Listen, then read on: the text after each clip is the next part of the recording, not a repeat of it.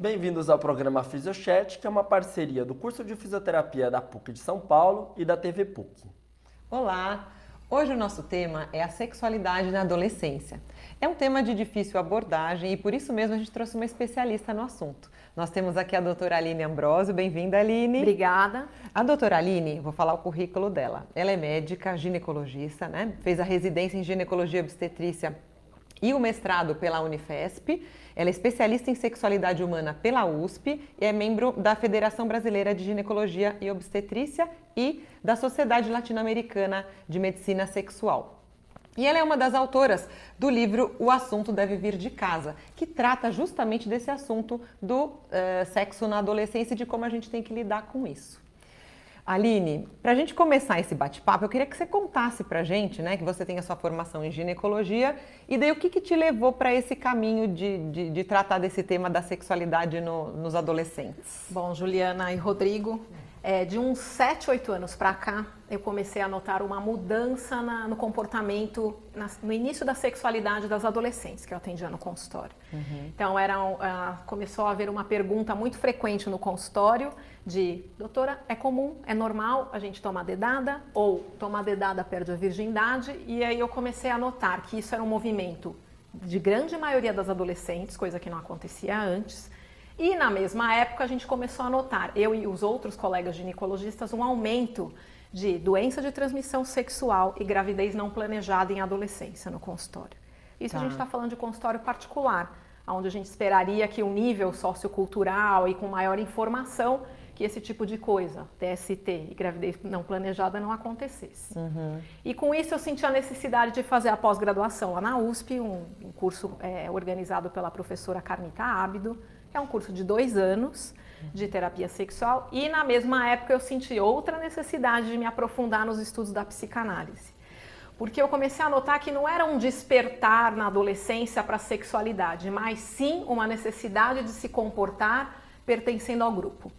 Então, a adolescente, ela iniciava essa, esse movimento tribal, esse movimento de deixar um menino numa festinha de 12, 13 anos de idade, tocá-la, e sair. Daqui a pouco entra outro adolescente, toca e sai. Então, esse movimento é, não era por uma necessidade individual, mas sim, eu estou fazendo porque o meu grupo faz. Tá? Entendi. Tá? Então, por isso eu comecei a notar que isso era uma construção desde pequenininha, desde criança, do psiquismo dessas adolescentes, com uma falta de identificação com a figura feminina e masculina, uma falta de identificação com os pais, uma falta na formação de valores como ética, moral, civilidade, principalmente na formação da autoestima desse adolescente. Uhum.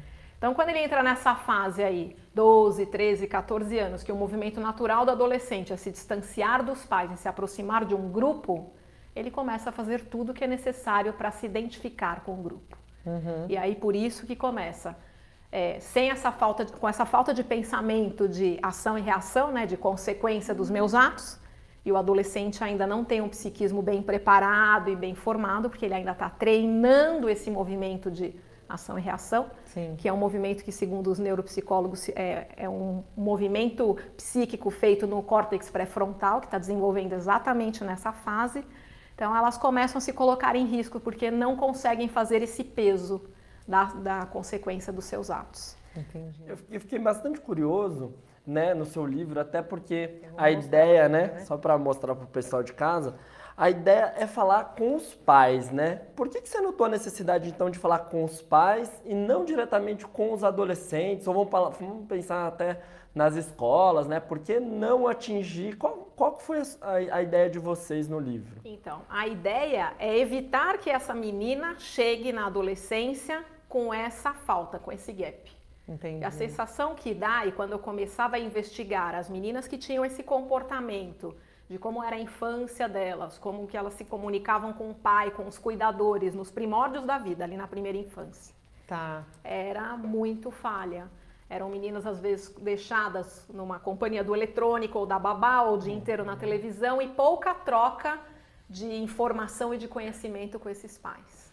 Tá. Então, eu, é, hoje em dia, quando eu faço os pré-natais no consultório, eu tenho convidado o casal para, em uma das consultas, eu explicar como que vai se constituindo o psiquismo da criança até o final da adolescência. para que eles entendam que mesmo nessa correria maluca do dia a dia hoje, a mulher hoje resolveu abraçar o mundo com os braços e com as pernas. Então você tem que ter alta performance como mulher, como profissional e ainda tem que educar. Sim. é um, dá um trabalho enorme. É. Então eu chamo a atenção que se você não fizer, não precisa ser em quantidade, mas em qualidade de tempo diário, num bate-papo, nem que seja meia hora no dia, na hora do jantar ou depois do jantar, com seus filhos, desde pequenininho, construindo essa identificação dos filhos com os pais e passando esses valores de autoestima, de moral, de ética e até de civilidade, que é um problema grande que a gente vê no país hoje, né? Uhum. Ninguém se importa com o outro. É. Né? Não é só na sexualidade, é um contexto geral, né? Sim. Eu cuido do meu e dane-se o outro. É. Então, se você não passar isso desde criança, a sexualidade ela faz parte da personalidade de uma pessoa, não é só o ato sexual, é a forma até como ela se coloca na vida. Então, obviamente, se essa pessoa cresce sem autoestima e sem esses valores, ela vai exercer a sua sexualidade de uma maneira que a coloque mais em risco ali na frente. Então foi por isso que eu comecei a conversar ah, com, com, os pais. pais. É, é, é, como se fosse uma prevenção mesmo, né? Exatamente. Né? O movimento é preventivo mesmo. É preventivo. E você tem alguma dica, Aline, por exemplo, para quem está assistindo, que tem um bebê ou alguém que tem uma criança na, na primeira infância, entrando na adolescência, de algumas abordagens disso que você está falando, assim, por exemplo, como é que um pai, quando tem uma criança pequenininha, a figura paterna mesmo, como que ele pode lidar com uma menina? Né? De que maneira pode, pode ser um comportamento positivo nesse sentido? Então, a gente tem que imaginar que o cérebro de qualquer ser humano é, nasce igual um livrinho em branco e a uhum. gente vai escrevendo nele. Então, o seu sistema nervoso central ele vai fazendo caminhos de acordo com os estímulos que essa criança vai recebendo. Ela no futuro, cada sensação que der aquela sensação assim de familiar, ah, isso aqui eu já conheço, esse estímulo eu já conheço, o cérebro já dá aquela ideia se aquilo é confortável, se é gostoso, se é desconfortável, desagradável. Uhum. Então, por isso que eu falo que é importante essas primeiras impressões no início da vida. Graças a Deus a gente sabe que o cérebro da gente é plástico, que mesmo na fase adulta, quem já passou toda essa fase é, de uma maneira mais conturbada, dá para você corrigir dá resolver, isso, né? dá para resolver lá na frente. Mas Sim. se a gente puder escrevendo esse livro Sim. de maneira mais organizada, é melhor. Então, é, desde o começo, quando a mãe sacia a, as primeiras pulsões, os primeiros desejos da criança que são muito simples, que é fome, ficar limpinho, ficar quentinho. É. Toda vez você fizer isso, prestando atenção no momento, que hoje a gente não faz, parece que as coisas pensando é. no momento, né? Você está trocando a fralda pensando já na conta que você tem que pagar ou no mercado que você não fez. É. Você não você joga tá, sua atenção para aquilo. Você não joga né? atenção. Que essa libidinização, segundo as teorias psicanalíticas, mais de uma maneira bem prática, a maneira como você, a energia que você põe ali naquele momento, cuidando do seu filho, ou na hora do jantar, quando está maiorzinho, você sentando e olhando para ele, não pondo o iPad para enganar a criança, uhum. para a criança comer sem perceber o sabor das coisas. Entendi. Né? Cada momento que você tiver com o seu filho tem que ser único, você tem que estar tá ali. Que hoje em dia está até difundida é. as técnicas de meditação do mindfulness, que é essa é. prestar atenção no aqui e agora. O que, que é você outra faz, coisa que eu uso muito no consultório, ensinar o povo a meditar. É, né? É. Porque as pessoas não ficam mais no aqui e agora. Então, quando a criança está na atenção total com aquele pai, ela está entendendo o que, que é aquela figura masculina. Sim. Que vai ser importante para ela entender o futuro homem que ela vai olhar lá na é. frente. É. Ou a mãe, ela vai entendendo o que, que é uma figura feminina. Sim. Ela vai olhando a interação dos dois. O que, que é muito importante hoje? Às vezes no consultório, quando eu estou tratando disfunções sexuais no, no casal, a queixa muito grande é que a doutora ela tem baixo desejo, hoje em dia por todo o contexto, mas às vezes o baixo desejo não é incomum, é porque a criança está no meio da cama do casal. Né? Então eu falo para os pais, a, a, criança não pode ser a princesinha do papai, que era isso, estava me perguntando uma é, dica. É. A, a namorada do papai é a mamãe. E essa é a primeira interdição, é o primeiro não que a criança tem que ouvir. A mamãe e o papai são namorados, esse quarto é o lugar do papai e da mamãe, e o seu quarto, o seu lugar é aqui. O papai e a mamãe sempre estão ali para amar você, mas você precisa entender que a mamãe e o papai são namorados. Você não é a princesa do papai, você é a filha amada do papai e da mamãe. Uhum, uhum. Esses nãos também não são comuns hoje em dia dos pais colocarem, porque é uma sensação, acho que pela ausência dos pais hoje no excesso de trabalho, eles tentam compensar dando coisas. É. E coisa é um efeito fugaz, né? A criança pegou aquele brinquedo, largou, já não quer mais. É. Daqui a pouco você dá outra emoção, segurou, olhou, brincou um pouco, já não quer mais, não preenche. O que preenche é troca afetiva. Sim. Né? É, criança também, antes de entrar na adolescência, tem um cérebro que não faz abstração. Para criança é concreto. O que então, ele viu é o que aconteceu. É. Né? Tem até uma coisa que eu vou contar do meu menor. O meu menor, uma vez a gente foi levar, quando tinha perto de uns 3, 4 aninhos, para fazer uma ressonância. E o pai falou para ele que era um exame que ia cortar, fazer fatias da cabeça. Ele estava bravo no elevador. Falou: vocês vão cortar minha cabeça em fatias? Como é que vai grudar de novo? né? Então a gente tem que lembrar que a criança não faz abstração. Para a criança é tudo concreto. Colocar a criança na cama também, às vezes é um recado de que deitar na cama de um adulto está ok.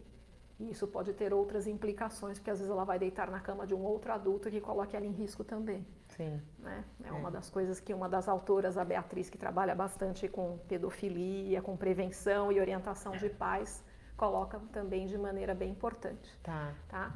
Então, é, o que eu reforço para os pais, larga um pouco essa tecnologia, põe a criança para fazer troca com vocês, ou senta na hora que tiver uma idade para assistir um documentário e depois discute os valores éticos, morais, a civilidade que você pode aprender. Coloca Sim. teu filho para ter raciocínio crítico. Esse é um exercício que é bem bacana com os filhos, né? É. Você coloca lá, fala, o que, que você achou aí desse episódio do filme? Que lição é. você tira daí? Então, fazer esse raciocínio crítico vai fazendo depois, a hora que ele chega na fase da adolescência, a parar para pensar, será que eu devo tomar dedada? É. Será que eu devo ir para balada e ficar alcoolizado e me colocar em risco de tomar um boa noite Cinderela? Que é uma coisa que tem acontecido com bastante frequência, até em mulheres adultos jovens, até a faixa de 25 anos a gente vê com frequência. Então, essa construção toda do psiquismo, de fazer a criança entender papel masculino, feminino, fazer a criança aprender a ouvir não, se frustrar e anda para frente. Se frustrou, vamos embora. Sim, resolve, né? né? Resolve isso, resolve o sentimento e anda para frente.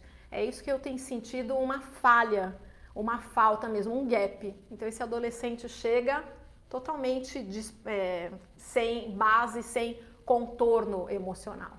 Aline, você consegue relacionar um pouco desses é, você disse dos 7, 8 anos para cá, e você conseguiu relacionar com essa tecnologia, com, com, os, com os adolescentes? Eles estão mais se importando se eles vão ter like lá no Instagram, no Facebook, se eles vão ser aceitos, do que com a vida deles mesmo, a vida real nossa, que não é, não, não é mil maravilhas a vida de todo mundo, né? Nem dos artistas, nem de ninguém, né? Eu costumo brincar que o Facebook parece a propaganda da Doriana, né? É, Mais ou menos. tá super é, feliz. Isso. Sim eu sabendo às vezes a vida de algumas pessoas, alguns amigos ou até pacientes, né? Você acaba virando um confidente, você olha a foto no Facebook e fala, não nossa, combina, não né? condiz não é a mesma com pessoa. a realidade. Com certeza. E essa necessidade, exatamente, de ficar necessitando que os outros aprovem, é, aprovem você, que está colocando esse pessoal em, em movimento de risco.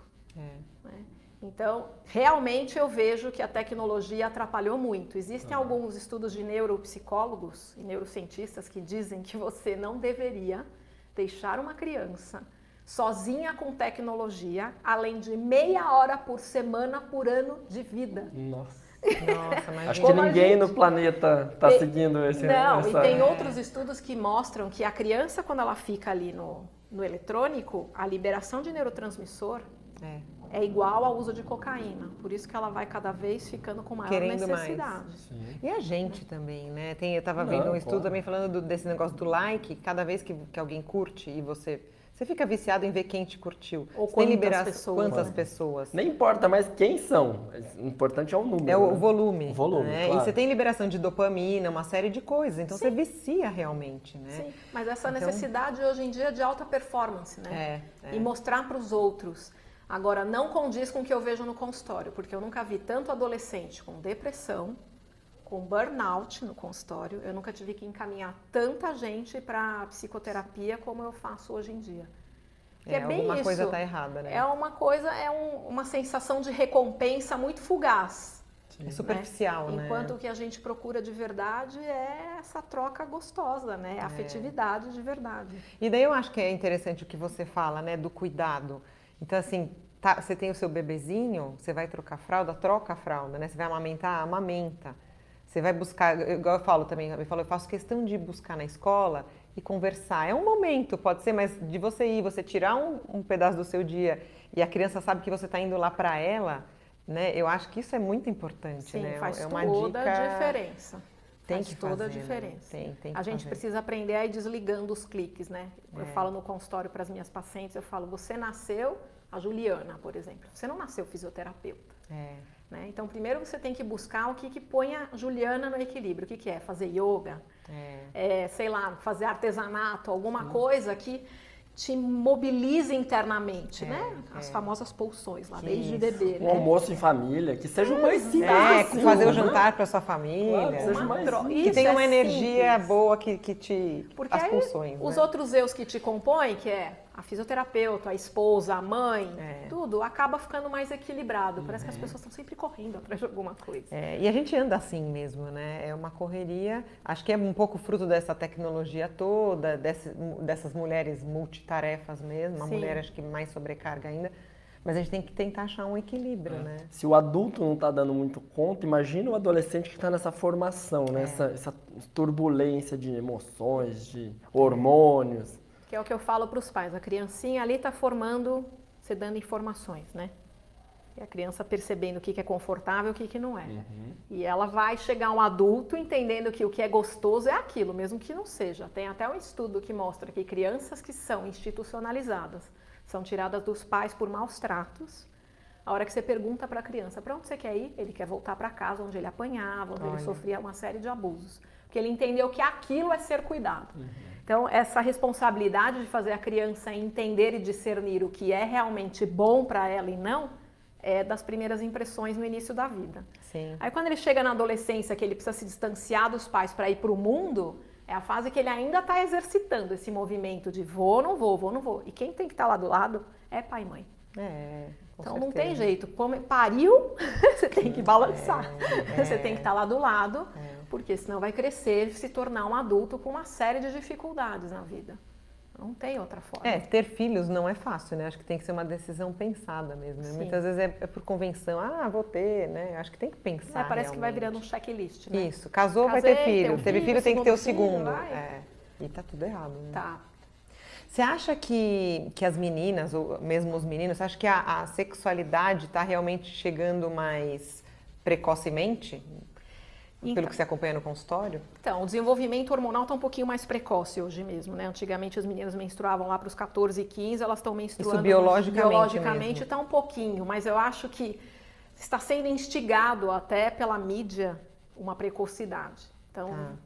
eu via, me lembro quando eu era mãe do meu mais velho, que hoje tem 15, quando ele tinha 6, as meninas já eram sexualizadas.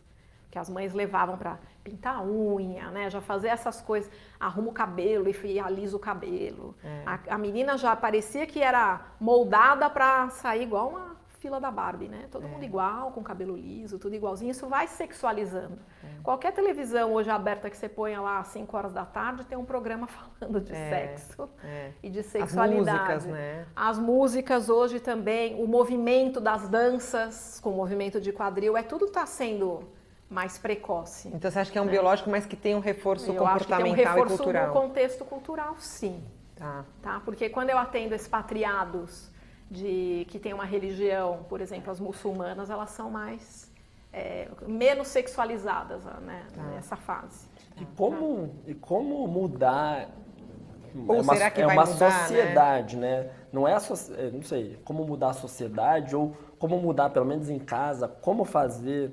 Você- eu não sei se você tem essa resposta, tá? De uma forma clara, objetiva. Mas assim, qual o caminho que você trilha ou que você. O que eu digo é assim: você tem que criar essa, o seu filho para que ele tenha autonomia, para que ele consiga fazer as escolhas dele na vida. Não estou falando que tem o certo e o errado, mas que ele escolha sem ficar depois se arrependendo. E não porque os outros acham bonito, Não, né? exatamente. Então, um trabalho que eu tenho feito no consultório com essas adolescentes, porque essas meninas, quando eu comecei, falei que tomam dedada, elas não se masturbam, quase 100% delas. Então, aí eu tiro a conclusão de que ela ainda não despertou para a sexualidade dela. Né? Ela está fazendo aquele movimento só porque o grupo faz. E é o que elas me respondem. Por que, que você faz? Porque o grupo faz. Então, eu estimulo essas meninas a voltarem-se para si. Então, normalmente eu tenho ensinado as meninas a fazer meditação no consultório, para se perceber, para notar o quanto que é importante ela, em primeiro lugar, e ensino a masturbação. E tem hoje em dia, como a área da físio de reabilitação e de fortalecimento do assoalho pélvico ainda é uma coisa muito pouco conhecida na população geral, eu tenho reforçado isso. Né? Tem uma certa resistência ainda das mães para levar, mas eu acho que é o futuro. Você aumentar a autoestima dessa menina, não só na área da sexualidade, mas em tudo, ela vai se colocar na vida lá na frente, profissionalmente, no, no, relacionamento dela, a pessoa dela, inclusive a parte sexual, ela vai se colocar de uma maneira onde ela seja mais feliz. É. Então eu tenho estimulado, eu ensino, eu ponho espelhinho para elas se olharem, que normalmente elas nem sabem como nem elas são sabem. lá embaixo. É. Olha como é a sua vulva, eu mostro onde é o clitóris ensino o que, que seria o ponto G, né, que é o ramo do clitóris lá para dentro, e falo para elas que elas têm que se acariciar primeiro. Para deixar um outro acariciá-la, ela primeiro tem que se conhecer.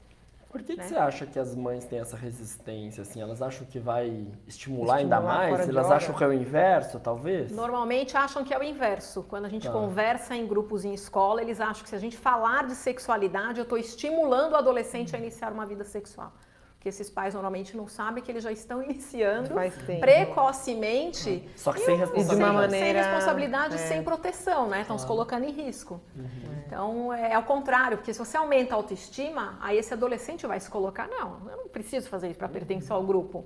Ou ele vai falar, não quero pertencer a esse grupo, já que não me respeitam, não respeitam a minha colocação. É essa forma que eu vejo. Ótimo. E que eu tenho muitas adolescentes, quando os pais fazem esse caminho que eu estou dizendo, chegam e se colocam é. mesmo. Porque eu acho que às vezes isso, né? Então, de repente, você falou, leva uma dedada quando é novinha. É uma experiência ruim. Isso marca, né? De repente ela vai ter uma vida sexual ruim porque ela não, não, se conhece, ela, né, ela, eu acho que é muito sério isso, né? É, a quantidade de adultos jovens hoje, as mulheres que acho que já começaram nesse movimento 7 até nos últimos 10 anos, estão agora com 25 anos, também eu não, nunca tinha notado, saindo um pouco aqui do assunto do livro, tanta mulher com disfunção sexual nessa faixa etária. São mulheres que têm dificuldade para obter um orgasmo, uma baixa autoestima, difícil fazer vínculo, porque como não fizeram vínculo direito com os pais, como é que você vai fazer vínculo com estranho depois? Sim. Então essa necessidade de fazer vínculo e ter um relacionamento saudável com uma outra pessoa é também uma coisa extremamente constante. É que no consultório eu não, não faço uma consulta assim que a mulher entra e para mim na alopatia é um uhum. par de ovários, é, um par de mãos. É. Eu puxo um pouco o que a medicina integrativa está tentando trazer, né? Quem entra para mim é a Juliana, não é os ovários e as ah, mamas é, dela. É. Então a gente acaba fazendo uma abordagem bem ampla, o que propicia a paciente, que facilita ela ter esse, ela falar, ela né? falar. Né? Você acha que essa é uma mudança que está ocorrendo na medicina? Porque no eu geral, imagino, né? é, imagino que que vocês gineco acabam sendo o médico que tem mais contato mais próximo com, com, as meninas, com as adolescentes e, consequentemente, com as mulheres. Você acha que é uma mudança, saindo um pouco dessa coisa muito física para uma abordagem... Exame, né? Exame. É... é... eu acho que depende do profissional, claro, claro. mas eu tenho notado um aumento um dos colegas que têm tido essa preocupação. Isso é uma coisa que eu tenho desde sempre, Sim. mas pela minha convicção de pessoa, Sim. que eu tenho uma formação espiritualista, então eu achei que eu sempre achei que eu vim fazer medicina para ajudar a vida global daquela mulher e não para ela vir ali eu colher um Papa Nicolau e ir embora. É. Né? Mas eu tenho notado que tem crescido e agora com o crescimento da medicina integrativa, que fala exatamente, puxa um pouquinho da medicina oriental, que você não é, você não tem uma doença, você se deixa ficar doente por desequilíbrio energético. Então aí é necessário você olhar aquela pessoa como um todo para entender o porquê daquela doença ou o porquê daquele distúrbio, né? Sim, sim. Então eu acho que essa visão tem aumentado sim. É, falar mais é de educação bom. do que depois do problema lá na frente, né? Se a gente previne em qualquer área, mas é mais barato que... e melhor. Claro. Sim, lógico, lógico. Eu acho, eu estava pensando aqui, né? Então essas as meninas que elas fazem para agradar e não para ter um prazer próprio porque ela quis, ela vai ser uma mulher que de repente vai continuar fazendo para agradar e nunca vai ter o, o, prazer dela, né? Exatamente. É meio que uma consequência, né? A outra coisa que eu trabalho com elas no consultório, desde a adolescência até a mulher adulta, é a assertividade. A mulher, né, tem até um, uma aula que eu dou em curso para gestantes, que aí os maridos ficam felizes porque eu ponho a foto de um iceberg, e aí eu falo assim, a mulher acha que ela falando que está aqui acima da água, o homem está entendendo tudo que está aqui para baixo. E o homem não tem esse poder de adivinhação. Não, é, é verdade. Então, essa assertividade em você conseguir não, ter uma abertura para falar no relacionamento e também na sua vida sexual o que, que é gostoso, o que, que não é. é. E, obviamente, o que, que vai ser bom para você vai depender de como você foi se constituindo desde pequenininho, é, as primeiras experiências sexuais, por isso essa preocupação com a história da dedada, sim, né? sim. das primeiras relações sexuais, a cultura e a religião onde você está inserido, tudo isso vai fazer diferença vai, vai no quão feliz né? você vai conseguir ser no relacionamento Lógico. e na tua vida sexual. Aline, tem uma para quem que deve ler esse livro? Pais. Mais os pais do que os adolescentes? Era essa a minha pergunta exatamente. A minha ideia, é quando, eu, pais. quando eu fui fazer a, a, o curso aqui no SEDES de psicanálise, eu uma vez brinquei com a professora e falei assim: ninguém deveria ficar grávido antes de entender como forma o psiquismo de um ser humano. Ah, Porque a nossa sociedade está com tanta gente perversa no sentido psicanalítico mesmo, ou seja, que mal se importa com os outros que falta ética, falta o pensar no outro, né? Só pensa aquele mentalidade do Gersão, né? Vou tirar vantagem. Uhum, Tá tão grande porque as pessoas não estão sendo educadas, né, para olhar ao lado. Ótimo. Né? Então eu falo que os pais deveriam ler deveriam isso, ler. porque se a gente quer uma, é. uma sociedade melhor, não só no país, mas como um todo, eu acho que essa conversa tem que começar em casa. Com certeza. Ótimo. Infelizmente, nosso tempo está acabando. Foi muito gostoso. Eu acho seu trabalho assim incrível. Eu acho que a gente precisa de profissionais como você. Então, muito obrigado por Eu ter vindo, por ter compartilhado um pouco do Eu seu conhecimento aqui com a gente. Né? Ótimo. Então, continue nos acompanhando nas nossas mídias sociais, no Facebook, no Instagram e até a próxima.